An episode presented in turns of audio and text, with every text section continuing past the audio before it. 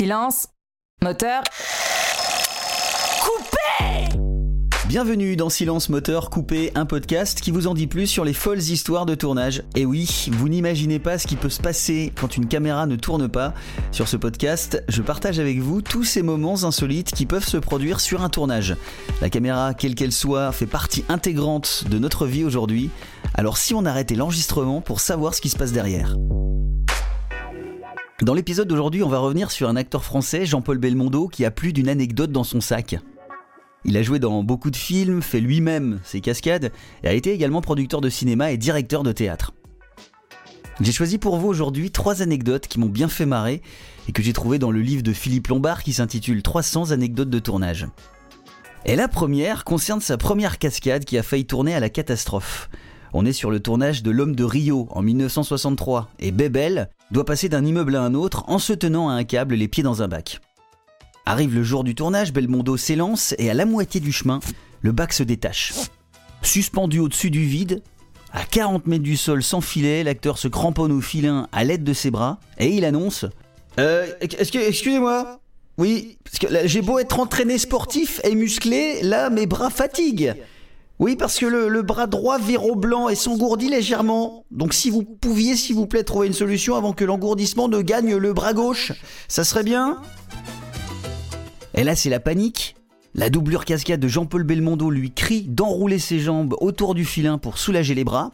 Le producteur du film, qui est sur place ce jour-là, retient son souffle impuissant devant la scène qui se déroule devant ses yeux.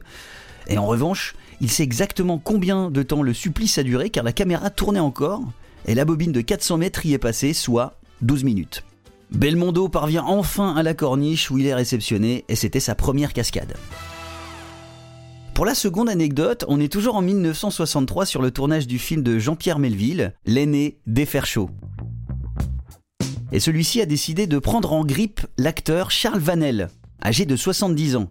Toutes les occasions étaient bonnes pour humilier le pauvre Vanel. Jean-Paul Belmondo, énervé, fourre son nez dans l'histoire et prend la défense de Vanel en disant à Melville Je t'ai déjà dit de lui foutre la paix, il n'est en rien responsable de tes conneries, alors excuse-toi. Sinon on s'en va et tu finiras tout seul ton film de merde. Non mais attends Jean-Paul, tu te rends compte de comment tu me parles? Je suis Monsieur Melville.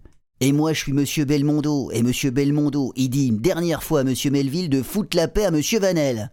Mais M. Melville a ignoré l'avertissement de Belmondo, qui s'est précipité sur lui en lui mettant une droite et en lui piétinant allègrement son chapeau et ses lunettes noires. Belmondo a ajouté complètement énervé Tu veux que je te dise Tu sais à quoi tu ressembles, Melville, sans ton chapeau et tes lunettes noires? Un crapaud. Voilà ce que t'es, un crapaud.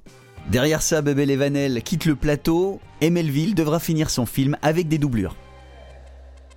La troisième anecdote concerne l'anniversaire des 40 ans de Jean-Paul Belmondo. Nous sommes le 9 avril 1973 à Puerto Vallarta, au Mexique, pendant le tournage du film Le Magnifique, réalisé par Philippe de Broca.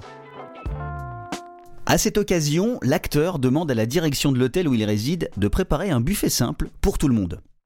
La direction décide donc d'installer une table à côté de la piscine. Tout le monde passe une super soirée, mais vers 3h du matin, tout le monde est un petit peu chaud. Et là, quelqu'un décide de jeter une assiette dans la piscine. Ce petit geste a déclenché une réaction en chaîne qui a fait que tout a fini dans la piscine. Des chaises, des tables, des coussins, des plantes. Le lendemain, Bébel se réveille avec une gueule de bois d'anniversaire et constate le carnage. Il se rend donc à la réception de l'hôtel il présente ses excuses à la patronne et lui propose de payer les dégâts.